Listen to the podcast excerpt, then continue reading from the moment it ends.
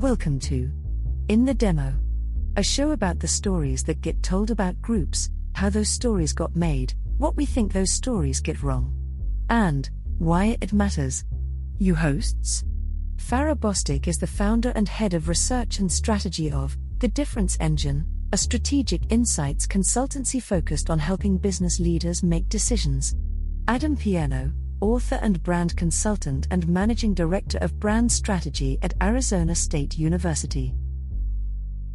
You are now in the demo. I'm Adam Pierno, Generation X.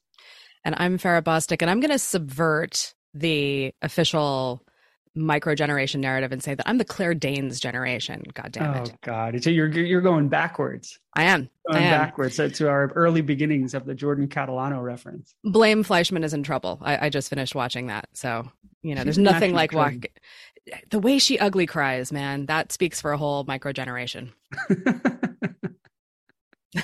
so you're taking us at episode seven. You're going back in time already to the to the early beginnings of our uh, of our investigation here. I'm never gonna commit.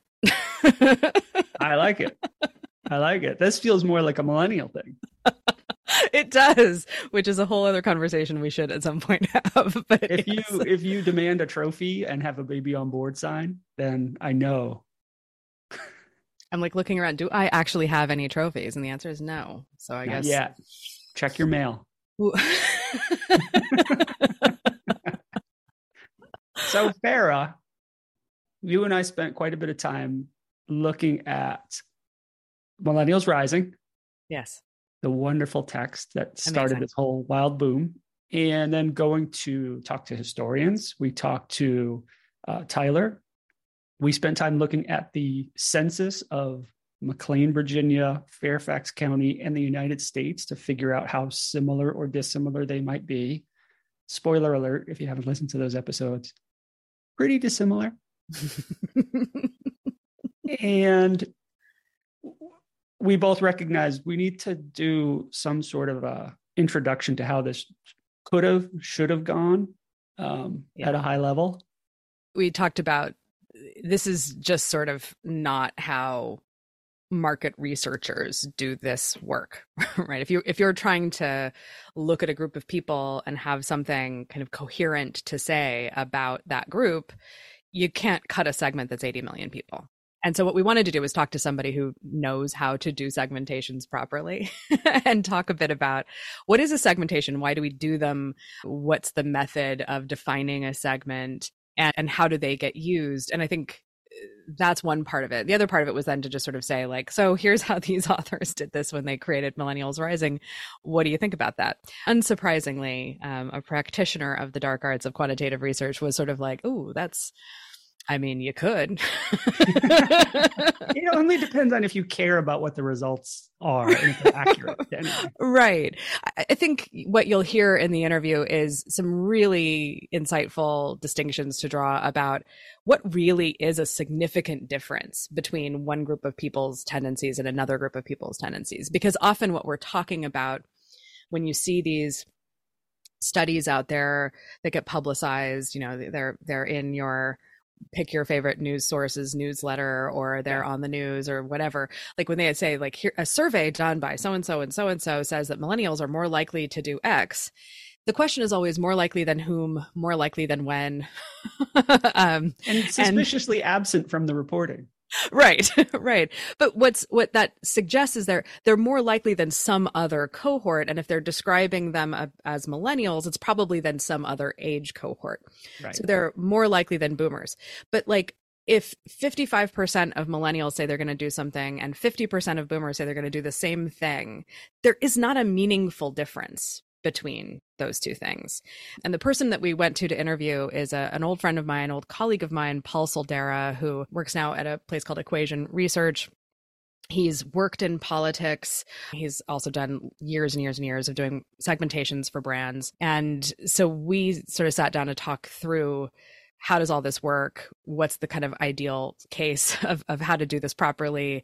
Um, what happens when you base your research on a single location? what happens when you try to draw segments that are way too broad? How do you know that when some when a group appears to be more likely than another group to do something that that greater likelihood is great enough that it would be noticeable in the world or meaningful, right? Yeah.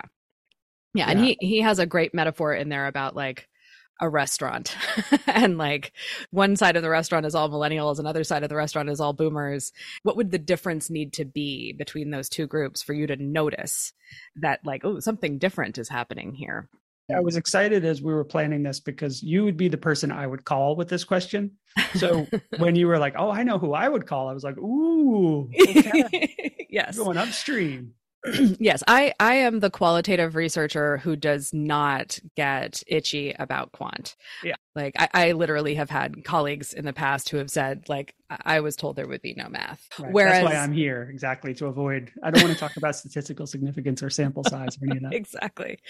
But I think, you know, I had the the great fortune of of being at Holland Partners when Paul was at Holland Partners and collaborating with him on projects about golfers and God, I don't remember what else we worked on, TV shows, other stuff. But in collaborating with Paul, one of the things that I always really loved was he's also a strong proponent of doing qualitative first so that you can get the language right and understand what you'd even want to ask in a in a survey instrument. Yeah. And he would frequently attend that research so that he could hear it as well. That's unusual.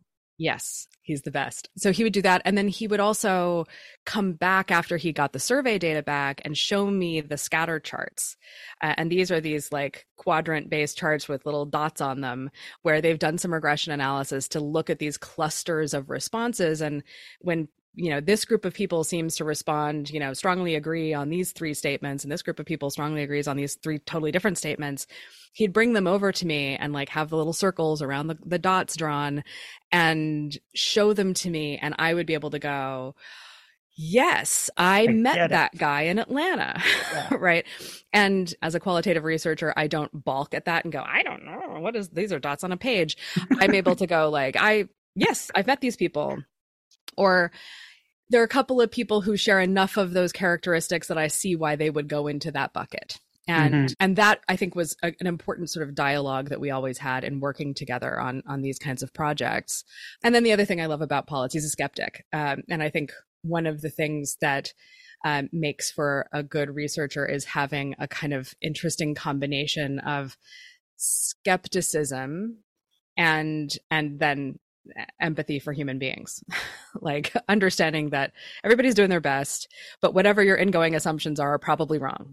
Right right. Or or there's going to be nuance that that gives it more dimension than exactly. never as black and white as you think it is. Exactly. One of the things that i've always appreciated about paul is that he has a teacher's mindset. And so if you want to sit down with him and say what does statistical significance mean? he will explain it to you. And, and I think it's realize... apparent in the conversation that like yeah. why he's good to work with mm-hmm. is because he's good at explaining and making people feel comfortable and not intimidated by the math. Absolutely. Yeah. Without dumbing it down so much that it doesn't mean anything. Exactly right. I've worked yeah. with some brilliant researchers that was just like, but I can't sit across the table from them because they're so math yeah. like they're not, yeah. they're a robot. I, I don't know how to engage with them. Yeah. I mean, it is why it is my preference to collaborate with Paul as often as possible. Occasionally, we work with other quantitative researchers. And the one thing I will say is he's given me enough training now that I can collaborate with those quant researchers who aren't as good at communication because I at least kind of conceptually understand what I'm looking at. Yeah. Um, he got you, he got you far yeah. enough along that you know what questions to ask or Exactly. And so that's why we thought like let's sit down with him and have him kind of do that for the audience because I think it'll help explain some of the weaknesses in the method that the authors selected, but also some of the weaknesses in all the other reports you see uh, that try to describe what millennials or any other generation are like, because it's just not really the best way to go about creating segments that you want to be able to describe in any way that's coherent. Yeah, I think people are going to enjoy this conversation. Absolutely. My name is Paul Soldera. I am a quantitative researcher, I guess is a good way to, to describe much of what I do in my, my day-to-day, uh, using um, lots of different ways to understand uh, people and processes and surveys and quantitative data and other types of data. quantitative research in the way that we typically do it is considered to be, um, and the way that typically I do it is considered to be largely custom. So we don't use what you would call pre-built surveys or omnibus tools, or anything like that. We start off with a blank slate and a questionnaire uh, that a client will want to populate with questions that basically get them to understand a market that they're interested in. Then we will take that survey after we've developed it and go to that market and sample inside that market in very kind of specific ways um, to come back with a whole bunch of data. So they're very custom. No two jobs are completely and entirely alike that we do. In the process of doing that, you could do anything from you know asking a questions about new products or services that you want to launch and how to build those versus brand and advertising tracking and do people what do people think of brands and have they record advertising? What do they think of it? All the way down to social issues or causes or their opinions towards politics. All that can come to play depending on what a client's needs are at any given time we were talking before we hit the record button, before I found yep. the record button. The arc of the story we've been telling is this one well, I'll sort of put in quotes one group of people that the media has kind of been obsessed with for a long time, brands have been obsessed with for a long time, politicians have been interested in for a long time. Yep. And I think the thing that happens, and, and, the reason I said sort of in quotes one group of people is that it's 70, 80 million people. Hard to say that's one cohesive group. Mm. So maybe an important thing to think about here, because I think it gets treated, especially in politics and political polling, but even sometimes in, you know, sort of secondary research reports that you might find you look at a study about charitable giving or green consumerism or that kind of thing, and it'll break it down mm. by generations as if those are discrete groups. So I feel like one of the things we have to talk about is what even is a segment for research purposes? because they get talked about like they're a segment, but they're huge segments. Yes, exactly. This happens in probably all of the work that we do around segmentations. Firstly, I think it's it's partly about convenience.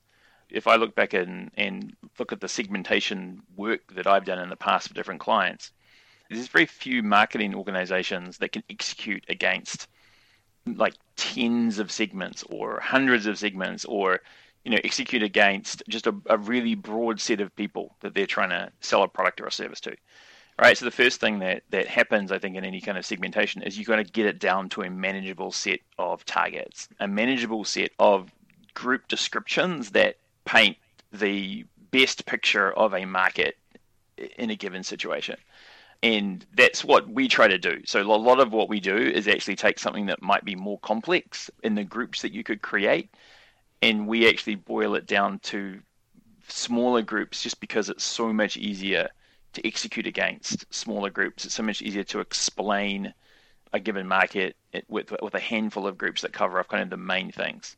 So there's definitely a convenience aspect to it that that kind of emerges. Mm-hmm. I mean, maybe the better first question was yep. it would be why, why do we do segmentations? What, why do we do segmentation in the first yeah. place? Yeah. Um, that's a good question. I mean, a lot of the times, as you know, having your background in qualitative research, um, when you're talking to people uh, in a given market and you're trying to understand what they're doing, sometimes there are big differences that pop out. You know, big differences in motivations between individuals as to why they're trying to accomplish something. And a lot of segmentation is born out of that. Let's look at this market for product A or service B and understand the different motivations around people who are coming to that product or service. And those can differ radically, as you know. So a lot of segmentation is about just managing the different groups that are there that might need different ways to communicate to, different ways to talk to, different different channels in which you might have to, to, to find them. There's lots of possibilities as to why you would do a segmentation. It, it comes down to finding the different axes of differentiation mm-hmm. in any given marketplace and that are useful for the client, and then making segments kind of along those axes in a way. Right. You know, obviously, a thing we talk about a fair amount is the difference between a segmentation that's meant to help you buy targeted advertising to to reach yeah. a group of people or groups of people and then segmentations that are there to help you figure out new opportunities or to develop products or to improve mm. products how are they different when when it's media buying advertising buying versus something more around kind of innovation or really understanding the cons- the customer? I mean, a lot of that comes back comes down to kind of the, the purposes of the segmentation in the first place. And you could make segments on all of those things, but it it's going to create way more complexity.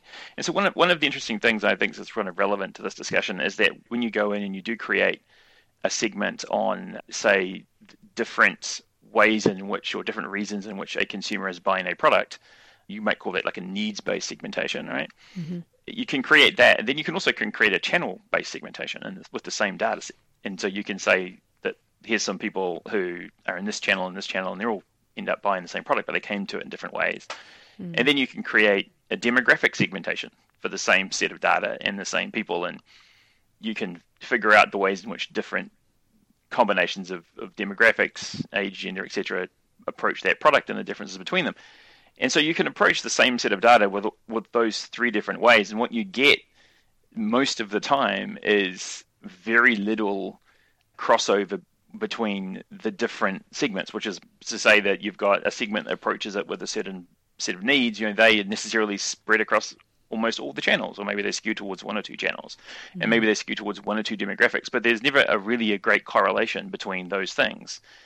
So you kind of have to decide which one is most useful in that situation, which one the client can execute on the most effectively, and which one you were brought in to do in the first place in terms of you know what the original ask was. When you segment on one set of criteria, there is absolutely no guarantee that those segments are going to make sense across another set of criteria you segment on. Mm. That can be the difficulty in explaining a segment because there necessarily isn't a relationship between the channel someone chooses and the needs that they're willing to satisfy for this product or the service. You know, sometimes there might be, but generally there isn't.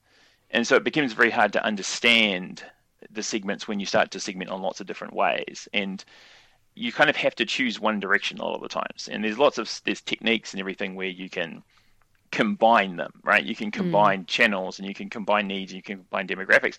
And when you do those types of segments, you know, you go from trying to manage five or six discrete axes that explain everything to trying to manage two to three hundred axes that start to explain everything, because there's you, there's there's now every single axis that we're using from the needs based is interacting with every single axis you're now looking at from the channel perspective, and the kind of the crossover is this massive net of things that are happening, and so you now need way more segments to explain all of the crossover. The consequence of adding more more variables to that equation doesn't actually result in a simpler outcome. It results mm-hmm. almost always in a much more complicated outcome. So I think right there is also one of the reasons you tend to get smaller segments is that to get larger segments you need to deal with you know typically so many more variables and it becomes really hard to map and explain all of those in a coherent way.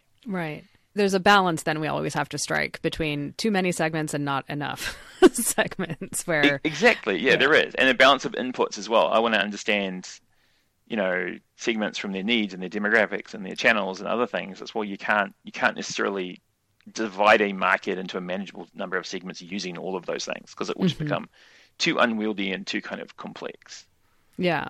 Or you start getting into slices that are so thin it's too small of a group exactly. of people to sample. Yes, exactly. You start looking at really small slices of individuals, which is interesting because, you know, I think there's way more complexity in most populations than we ever look at.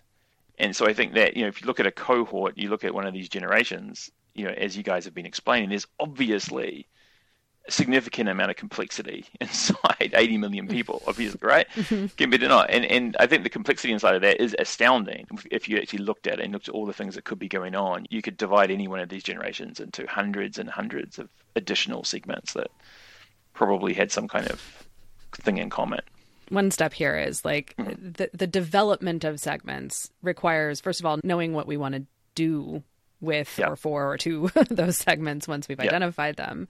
And then also what factors we think are going to be useful in defining them. So they might be some demographic things, they might be needs, or they might yep. be attitudes about something or brand preferences. Yeah. What things do you consider to be essential elements to identifying segments that are useful?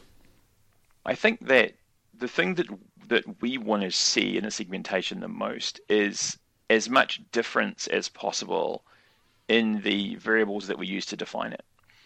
So we want a segment to be 95% in agreement on something. And we want another segment to be, you know, 95% in disagreement with the same thing. Mm. When you find that, you actually find some very powerful things because you can you can point to the differences between the segments in almost binary terms. Like this segment believes this thing very strongly, or maybe these three things very strongly, and this segment doesn't believe those things very strongly, or maybe believes those things partly strongly, but believe these other three things really strongly that the first segment doesn't. Like you want to get as much differentiation across the things that define the segment as possible, and, and avoid segments that have small differences between them 15, 10% differences to me don't particularly produce really interesting segments. They're interesting skews, mm-hmm. and there might be significant skews, but they're not really defining skews. So good segmentations tend to have a lot of daylight between the different positions that define the segments. If you want to think about it on a kind of a two-dimensional map, and you have clusters of points that, that in those two dimensions, you want segments where the clusters are very tightly defined in a part of the, the two dimensional space, and you want very few points between them. So you want this this distinct kind of mm. image of dots, you know, rather than a, a huge cloud of things where you can draw large circles around around them. Yes, and you know I love those charts. You, you love those chats. I love I know, a scatter chart. I love it so much. and I love the circles that we draw around them. The circles we draw go, around the scatter charts. I yes. met that guy. I know that guy. yes, exactly. And that's amazing when you do good qualitative and you kind of you can see the centers of the circles. That's what we, we kind of want. But it does it does lead into another point I think that's important. And you guys touched on this, I think, in some of the other uh, episodes that you were using to talk about defining cohorts is the difference between something that is statistically significant mm. and something that's important. It's an important distinction when you come to segments because you can run segments in lots of different ways and you can come up with a lot of statistical differences between segments. But just because it's statistical difference doesn't actually mean that it's particularly important in defining that segment. Mm. And that's, I think, a really important distinction to make because um, a lot of the a lot of the talk about cohorts is about well you know millennials do this thing statistically more than this other generation, and that's fine. But you have to actually look at the numbers, and you have to, have to think, well, if they're doing something 10% more than some of the generation, how much of a difference is that? One of the things that we try to avoid, but I see a lot of journalists do when they're looking at data and stuff, is to just look at significant differences and to try to build mm-hmm. narratives around that and not build narratives around substantive differences that can cause a lot of confusion, I think, in what the data is actually saying. It's a really interesting sort of distinction to draw because I think you and I probably both see a lot of things represented as segments where one group is just doing something a little bit more than the other group or right. like something a exactly. little bit more than the other yes. group but they all exactly. like it right? but they all like it yeah right yeah. sometimes it's good to like think about what is it in the real world. I mean, you guys were talking about avocado toast, which I think is a great, you know, is a great thing to kind of think about in in this context. If you have millennials, I know I'm just going to make up some numbers, but these are probably not the numbers, but this is just kind of an illustration of the statistical versus the the importance problem. If, if you say millennials are defined by their consumption of avocado toast and they consume it at about sixty percent, right? So sixty percent of millennials are consuming avocado toast. That's a lot of millennials consuming a lot of avocado toast. And so that's a good number. And then if you look at, say, take baby boomers, for instance, and you find that baby boomers are consuming avocado toast at about 45%. Well, any kind of sizable sample of baby boomers and millennials and looking at 60% consumption versus 45% consumption is going to be statistically significant. It's like a 15 you know, mm-hmm. point difference. You don't need to be talking to like 30 people to get that difference. So if you're talking to a few hundred of them, you know that's that's going to be something that pops out, and you can make a whole narrative kind of around that. But if you turn that into something that's like observational, if you walk into you know any restaurant, for instance, and you're looking around and there's a bunch of millennials in there, about half of them are going to be eating avocado toast. You know, sixty percent, you know, half plus one. And if you go into any restaurant and you look at a bunch of baby boomers who are sitting in there, you know, about half of them are going to be eating avocado toast, you know, 45%, you know, almost half. So uh, observationally, you're going to see no difference between those two things because the actual statistical difference, the magnitude of difference is so small. And and that's where people get caught up, and that's why I think you can get interpretations of, of things one way where you go into some place, you know, as a journalist and you look around and you're thinking, oh, you know, millennials and baby boomers are consuming avocado just about the same here. No, that's not an issue. I, there's something else that must be going on. You know, whereas you do a big quant survey, you find this difference. So uh, you know, you have to ask yourself, is that kind of difference really important in mm. terms of defining a cohort? And I would argue, no, it's really not like something's happening for millennials to be mm-hmm. more interested in avocado toast, but it's not a universal trait of them. It's kind of a right. it's an interesting trait, but it's not something that is is definitional. The only time something like that is useful is if you're a supplier of avocado, you know, and you, you go to Millennial Town and you know you know you need extra trucks to support the slightly higher consumption versus when you're driving into Boomer Town when you need less. So there's situations where that 15% might become important, but I think for defining a cohort or a segment, you know that we do, it's it's not really that interesting. And I think that also thinking about the kind of I'm going to say journalists. Part of what I guess I mean is like people who don't do research for a living. Like they they mm. do sure they, they do reporting but they don't do market research right? That's right. they're not pollsters yeah. themselves. They're reporting on those numbers. You do get this kind of is it numerate? Is it not? To look at 60% versus 45% and say like this group is is a third more likely to do a thing and that sounds significant you know as opposed to if it's uh, 30% of boomers doing something and 45% of millennials doing something they'll say well millennials are 50% more likely to do a thing right. and that yeah. again sounds significant but they're mm. both doing it less than half the time you know exactly. enough to notice yeah not enough to be a majority yeah. thing. And so the other thing that comes up with those kinds of lay audiences, we get it even with relatively sophisticated research buyers, is a mm. question about the representativeness of the people that we asked to get to this. Because mm-hmm. I'm thinking again, yeah. millennial town where every restaurant serves avocado toast. Sampling millennial town where every restaurant serves avocado toast might get you a different reaction than yeah. Cowboy Town, where every every restaurant serves you a Salisbury steak. Absolutely, the representativeness is the most important thing you can actually do when you sample. It's more important than sample size it's just it's critical to get that correct if you want to do something without a without bias in it. And that's that stems from just the way in which the statistical theories around sampling works, and you can easily demonstrate it. There's a lot of cool, simple like Excel tools out there to demonstrate just when you start to have a bias sample, what happens to the underlying data, and how quickly random numbers can gravitate towards a mean, all this kind of stuff. It really works. You know, these statistical laws that make sampling very useful. If you start off in a way that you are not following those laws, your outcome is going to be potentially very biased. Mm-hmm. And that's probably the thing that we try and guard against getting a biased sample. One of the things that, that I sometimes talk about with like blunt instrument segments around yep. very dull edged demographic factors, right, is something like most people, vast majority of people who buy feminine hygiene products, tampons, yep. are going yep. to be people who have periods. Yes. And people who don't have periods are probably not going to be buying a lot of tampons. That's not to say that they don't, but they're also probably not the end user. So it makes sense to some degree to, if you just wanted to be efficient about things, not survey men about their tampon preferences because at the very least we could say they're not heavy buyers of tampons right, right. we would yep. want to talk to people who are menstruating and try to keep it within those bounds so mm-hmm. we're not trying to represent everyone in america's position about their favorite tampon brands. We're trying to understand yeah. who would buy tampons. Mm-hmm. And and I think that's also another place where you get kind of funny conversations going about representativeness. You've seen this since the beginning of polling of people saying, "Well, I can't trust the polls because no one called me." right? Right. and so right. maybe yeah. maybe talk about how do you know if your sample is representative? How do, how do you think about that? So the way in which you ensure, ensure a representative sample is that you want to use randomness as much as possible when you select the people you're going to talk to. Uh, you want to identify the population of people you have access to, and you want to make sure that population is diverse and does not have any kind of bias in it itself. Once you're satisfied that that population that you're drawing from is relatively diverse, and you can do that in lots of different ways. You want to sample it in a very random, a random way.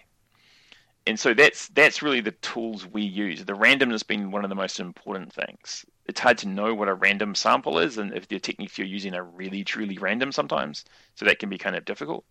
But you generally want to fall back on that as the way to, to check whether you've got a representative sample. You want to see whether or not you are getting the right composition or what you would expect to see in the mm. sample that you are acquiring. Uh, so there's checks you can do around that as well. We we often choose things like census distributions for age as a starting point to make sure that in the population that we are going to survey, we have a good representation of ages. Uh, or a good representation of genders, or a good representation of ethnicities, for instance. Mm and then a good representation of geographies. You know, if you want to get a random sample, and you want to make sure that bigger pot that you're selecting from is distributed well in that way. It has a good range of different variables that you think reflect, say, the census data, for instance. And then from that pot, you draw your sample. Part of drawing that sample is typically in this in the work we do is asking someone about their behaviors or their knowledge about some kind of product or service it could be tampons, it could be feminine hygiene products. Then the people that get into your survey are people that have some kind of interest in use behavior in that in that given market.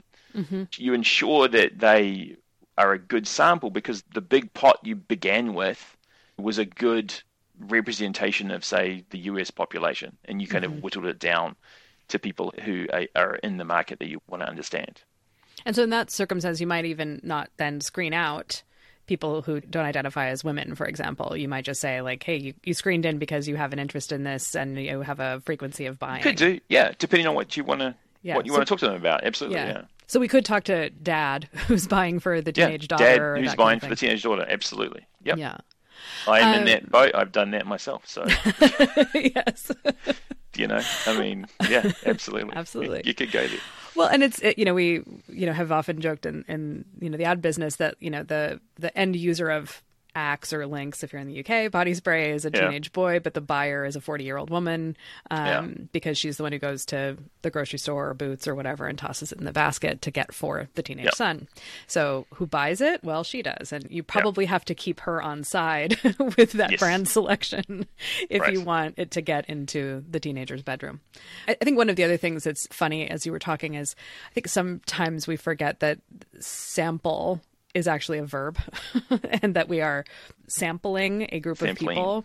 Yeah. And so, you know, there's always going to be a certain amount of risk that the people you sampled are weird, but probably not a ton of risk. Yeah, I, so this is a whole other podca- podcast topic. Let's start a podcast, sampling. Paul. Uh, yeah, know. Sample. It's crazy. So I mean, so it, it so it used to be a lot easier. Is the first thing I'd say. So when mm. I started out in this kind of market research world, doing this particular type of work, there were panels, and panel providers do that first bit of sampling. They create a panel that's representative, you know, or has enough diversity on it so you can create a representative kind of pot of people you want to draw from. And they did a good job of that. Some of these panels were literally households that would be sent out questionnaires that they would fill out every six months or every two months about all of their behaviors, and they would be included in the panel. And if you took a survey and you were part of that household, you couldn't take another one for a couple of weeks. It was all very properly done, and some of these panels were massive. And this is kind of the, in the time before uh, online research became so prevalent, and a lot of research was done through paper questionnaires or mm. telephone calls, etc. And then what kind of happened is that those panel companies became way less efficient compared to creating online panels. And so a lot of that the paneling move to you know online panels that you try and recruit people to be part of and you try and do the same thing where you try and keep it very representative etc and have a lot of variation there but someone belongs to a panel and you tap them now and then you ensure you're making sure that they're not answering too many surveys. And then from there people just realize that was too expensive. So what we can do is we can just have these more pseudo kind of panels that exist out there where they've got access to streams of people in different places on the internet. We can intercept them while they're doing their thing and ask them to take surveys. So that became one of the ways in which survey sampling started to happen was that you get access to a really cheap sample of people like playing a game or accessing a website or some other thing they're doing and you pop up a survey and they've got to continue with that thing, they have to do a survey. And in, in addition to that, what's sprang up is what I like to term kind of survey farms, where mm. you pay people to take surveys and it's pretty evident that's what you're doing, and you're inundating them with survey requests all the time, and they're getting a little bit of money here and there to take surveys and to complete them, and the incentives for that, to, in my mind, are kind of all lined completely wrong. And since that's happened, there's been a lot of companies that now are really concerned about online sample quality, so they've gone back to creating more panel-like environments, mm. and there's hmm. less of this survey farm stream kind of sample coming around. So these days, it's kind of complex to figure out what you're doing to get a good sample because you really need to know what the underlying source is of where you're getting the people from. You can go on to a SurveyMonkey, you can go on to some of these other survey sites and get people to answer your survey, but you don't really know where they're coming from. And so this has been a big problem in the industry, I think. We do a lot of stuff in terms of quality control, in terms of like making sure someone's invested in the topic at hand and making sure they're relevant for the topic at hand, making sure they're not just doing the survey because they want to earn a bit of money. You know, we have a lot of ways in which we qualify people to make sure we get rid of those unhealthy mm. incentives when people take surveys. And most people don't mind taking the odd survey that is about a topic that's interesting to them, and they're by and large very honest about what they say because it's much harder to be not honest than it is to be honest in terms of just cognitive yeah. processing, especially when you're talking about 10 minutes of their time. So yes, there's a lot that goes into making sure you have a quality sample, and you have to put a lot of work into that these days to make sure you have a quality sample. And I think that's another place where someone coming to this as a journalist or someone who doesn't do a lot of research, quantitative based online survey research, that they can think that they can get a good sample somewhere just by going on to make a self service.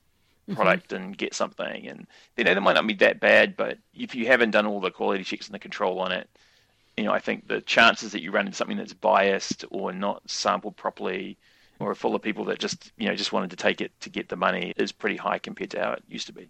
Yeah. We we even see it in these self-serve yeah. qualitative sample providers right. where yeah. some of them are, you know, they may have nicer UIs and be easier to use. But we've been seeing with with one of them, for example, that the respondents are like in it for two minutes. They're not in it for yeah. the kind of in depth qualitative we do. Right. Whereas the another provider we use, the UI sucks.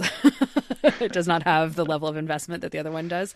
But the yeah. panel is full of people who, if they opt in, it's because they're genuinely interested in the topic mm. and they will give you the time. And obviously mm-hmm. for qualitative, that's that's half the battle for me is getting mm-hmm. someone who's willing to like ride along for all the stupid exercises I'm going to ask them to do and spend the hour talking to me and all of that kind of thing. Right. We have people who kind of are easier to qualify and also are way more useful for us as researchers. It was an interesting thing to observe because I think it just hadn't occurred to me that there would be such a noticeable difference in the quality of respondents? There's a huge difference between the panels and where the incentives are for someone to spend a bit of their time. It can differ wildly between different panels.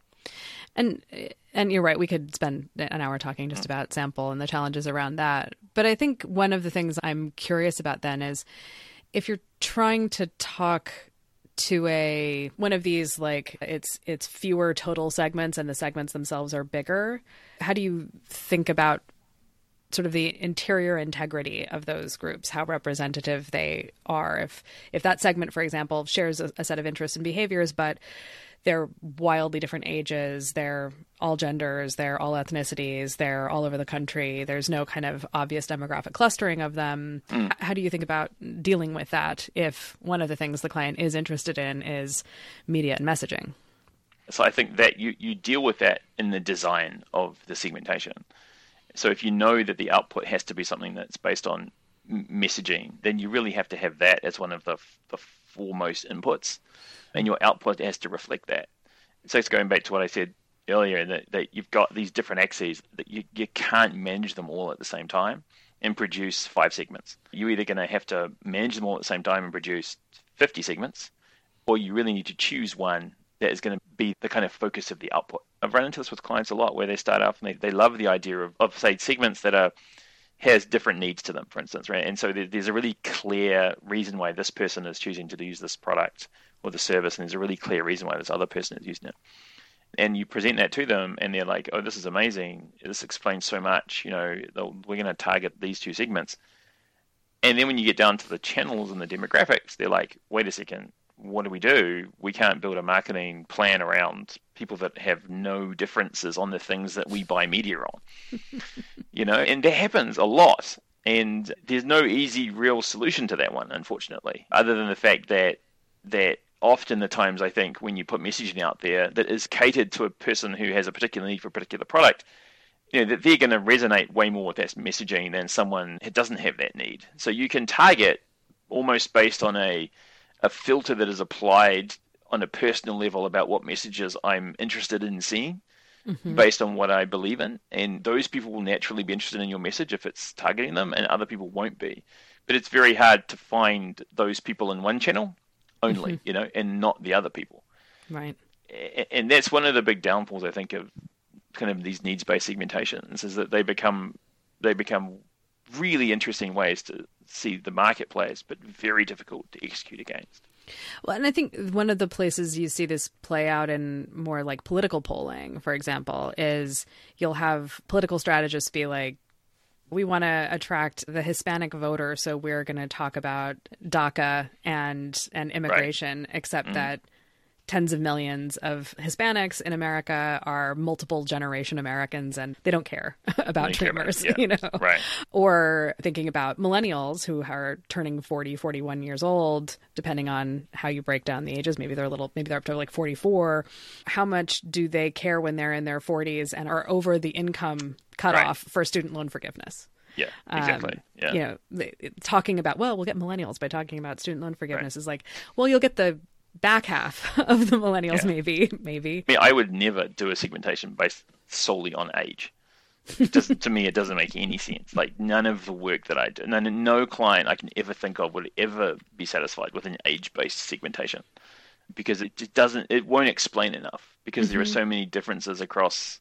There are many differences uh, for people within the same age groups. You know, there's just not enough variance between these large blocks of cohort age cohorts compared to the variance that's inside them. Mm-hmm. If it was up to me, these things wouldn't exist. so, so when you see reports from brands or trade groups or right. reported on the news that are like millennials think this and boomers think that and Gen Z thinks this, how do you understand how they drew those distinctions? You know, to put not too fine a point on it, it's mostly bullshit. if you ask me, yeah. I really, I mean, it really, it's just stuff people are putting together to write an article about generational differences to stoke the fires of intergenerational conflict or something. You know, to, to me, it doesn't make any sense. From a point of view of trying to really understand what's going on, I don't think it's very powerful because there's too many confounding kind of variables. Like one of the biggest that you guys touched on, right, that I think is totally true for all of this is the fact that your preferences and your tastes and your political outlook and everything change as you age there's a natural way in which all of these cohorts being defined by what they were when they were young completely change you know uh, who they are when, as they age. And there's millennials that have much more in common with baby boomers when baby boomers were the same age as millennials are now for instance. That's kind of playing through this whole thing mm-hmm. as well. So that's difficult to kind of tease out. I mean i don't really take a lot of notice to be honest of of a lot of it. And clients will talk about gen z a lot and a lot of that is just what are the youth doing these days? Like what's different for people who are right.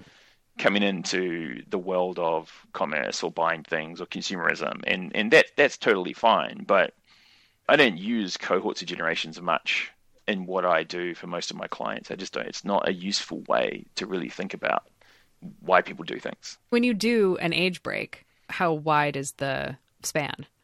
Usually around ten years. Yeah is what we'll use if we do age breaks. Sometimes it'll be closer to, to 20, 25 years, mm-hmm. depending on what the client is doing. I mean, you'll see interesting things with regards to people who are pre and post family and family with kids no longer at home. Those are the typical kind of breaks where what people might think about and buy and purchase, etc., be interested in will kind of shift depending on their family situation.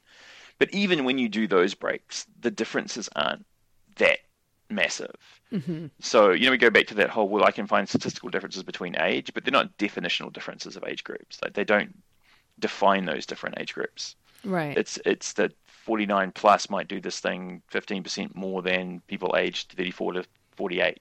I've found like doing that where we then split that again, you know, 49 plus by those who have kids at home and those who don't have kids at home. And that might suddenly be like, oh, well, the ones with kids at home are explaining most of Right. this result. Most of the, the results, exactly. Yeah. So you have Uh, some other variable that's playing into the age hmm difference. Yeah. So I- I guess one of the things I do think about with this is when we look at those kind of demographic factors, are there some that you find is life stage? Like I, I know I'll speak for myself. Life stage is if I have to pick a demographic thing, Yeah. life stage is the thing I'm going to pick. Um, but I don't know. What, what's your take on that? It all depends how the demographic interacts with the thing that you're looking at. Right. that's the easiest situation I'm in compared to say you might be in when trying to talk about age cohorts in general, because you're not talking about something that they're interacting with. You're just talking about the age band in of itself. If you look at you know sports, for instance, there's a huge difference between the genders when you look at sports and their consumption and their interest and stuff. So that's a really important demographic split. There's a big demographic split in age when you look at sports as well. So that's useful. So, I mean, Hispanic is really interesting when you're looking at different things to do with Hispanic Americans or not, because there's different consumption patterns and there's different media that they consume. So, the way in which an Hispanic American might be consuming something can be very different to a non-Hispanic American. So that that split becomes very important. Definitely, life stage can be very important as well. Kids in the home, kids not in the home is always a big distinction. Children make a big difference to someone's outlook and what they're interested in and what they buy, Right. etc. Right. And their perception of Um, free time. Their perception of free time, yeah, all of that kind of stuff. Yeah, yeah. We don't use a lot of others. Demographic differences just aren't very useful in explaining what's really interesting. I find. yeah. You know, that can be they can be the starting point, but you never really get demographic differences that ninety percent of this group does this and one of the other group does it. You don't Mm-hmm. get those kind of huge distinctions. Well, and that makes me think about the kind of cause and effect part of this, which is I think sometimes we see these kind of generational surveys or whatever where it's millennials think X, boomers think Y, and they think it because they're millennials or they think it because they're boomers, not because they're Yeah. reacting to the context they're living in, not because Right, Because right. the other thing you could argue is why do millennials eat avocado toast? Because they get it marketed to them. Like to buy, yeah, right, yeah. Like and they, they know that they know that as a millennial they should be consuming avocado toast right. because that's what they say. Yeah, that's what they say. Yeah. So uh, the quick thing I want to gut check with you is, let, Yep. you know, let's let's time travel back to late 1999, 2000, and w- the the origins of this book that we've been trying to to reckon with um, for several episodes, Millennials Rising, where they were looking at census data, they were looking at some publicly available secondary research, they were also looking at just news coverage and trend spotters and Mr. Youth reports and that kind of thing. They also did their own research in McLean, Virginia, amongst hmm. mostly high school students and their teachers.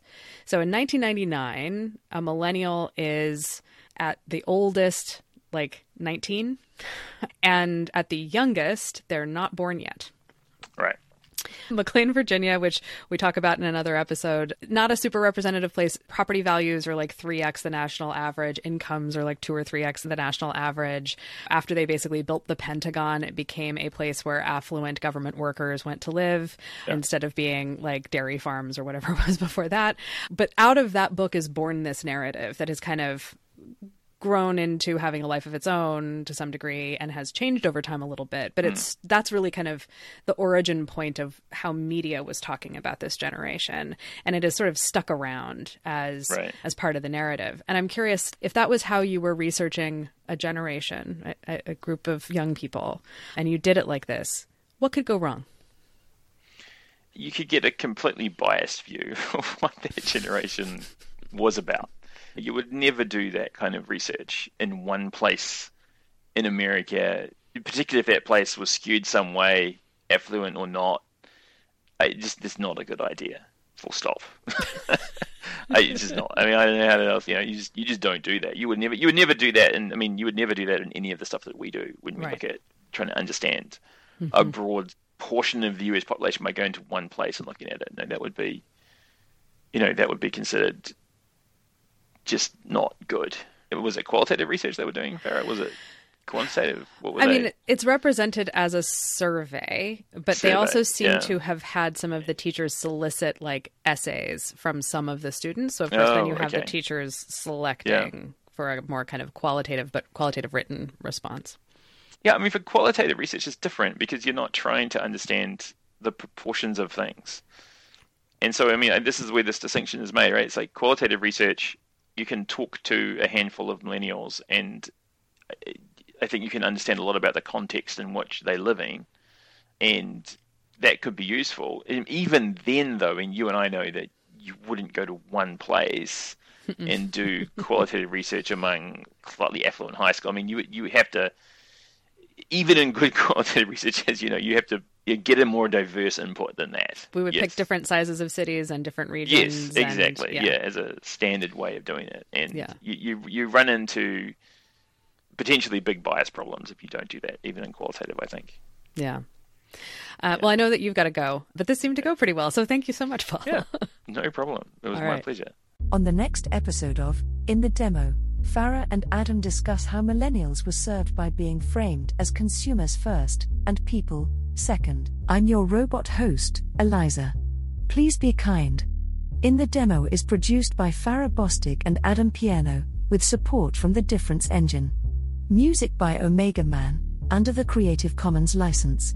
Go to inthedemopodcast.com for behind the scenes research and supporting information.